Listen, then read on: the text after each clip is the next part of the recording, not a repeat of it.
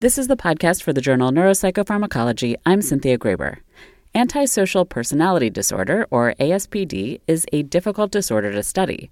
There have been studies on psychopathic individuals and on youth with psychopathic traits, but most studies on ASPD to date have been on incarcerated adults.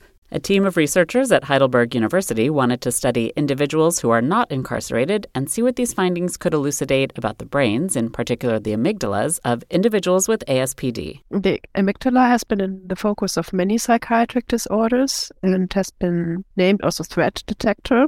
And patients with antisocial personality disorder, they are very aggressive patients. So you would expect that the amygdala is involved in those patients.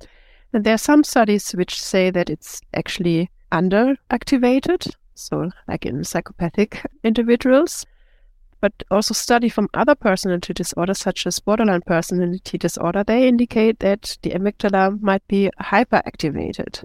So we were curious, is it now um, hypoactivated or hyperactivated?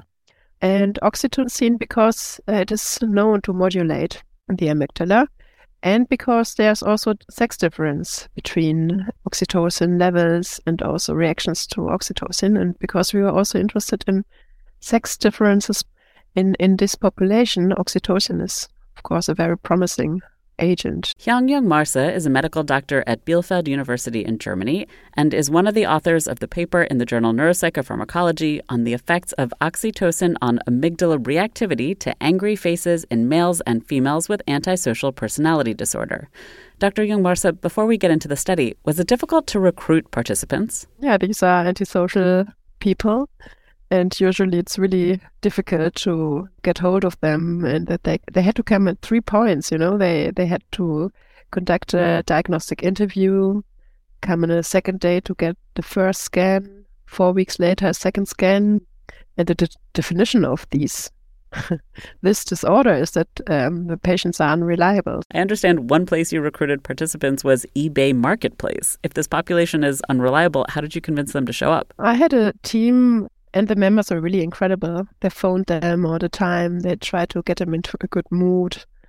My team was really very fantastic and creative in finding those individuals they ask in football clubs uh, or soccer clubs, you would say in, uh, in the US, for for fans who are known to be violent.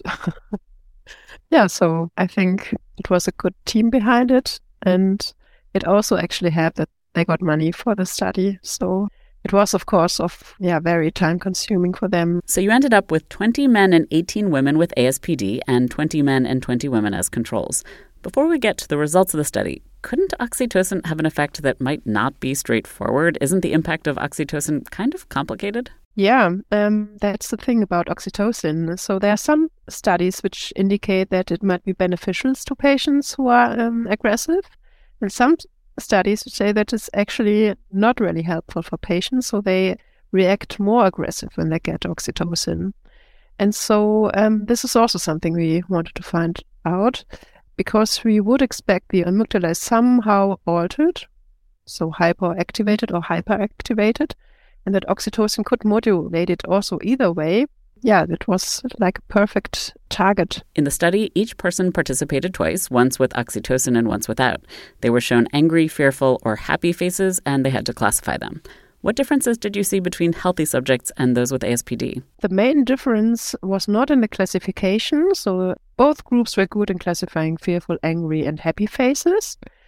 But the ASPD individuals, they were faster in recognizing angry faces. And what did you see in their amygdalas? In the amygdala, we saw um, hyperactivity in the SPD patients, particularly in response to angry faces. And so, what happened when the subjects received oxytocin? So, that was very interesting because after they received oxytocin, actually the reaction in the amygdala towards angry faces was lowered in the SPD group and was higher than in the healthy group. So it was a reverse pattern, you could say. What did that tell you? It shows that uh, it's really dependent on the context how oxytocin works.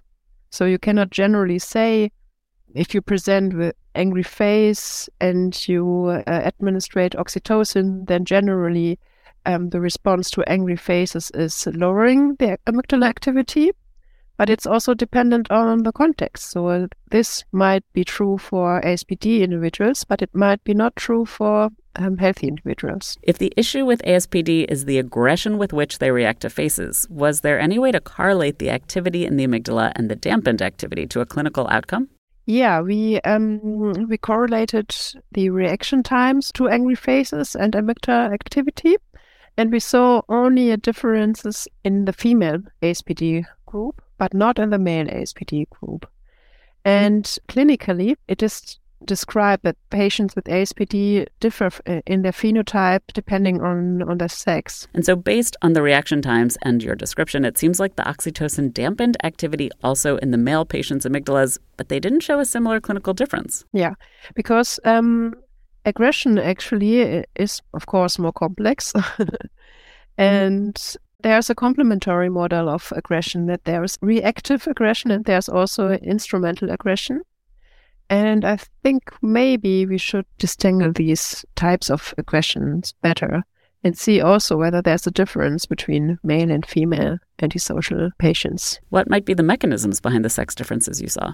There are some studies which so show that oxytocin reactivity is also related to the sex hormones. Uh, so obviously there's a difference between um, male and female, and also brain uh, development. We don't know how the receptors, for instance, are distributed and might also contribute to uh, the sex differences. Did anything in these results surprise you? Yeah, I, I was really surprised about it because um, there are so many findings in psychopathic individuals. And these findings were pointing to a hyporeactivity of the amygdala to angry faces. So I was expecting rather hyporeactive amygdala. So uh, that was surprising.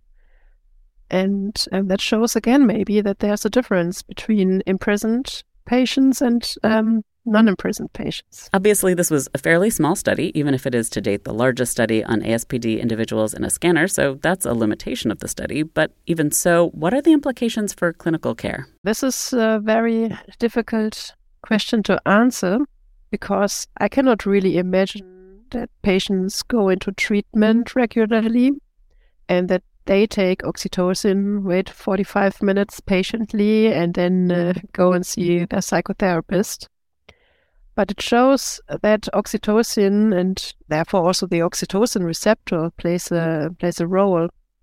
And you can probably also address this hormone not only by administration but by other strategies in psychotherapy.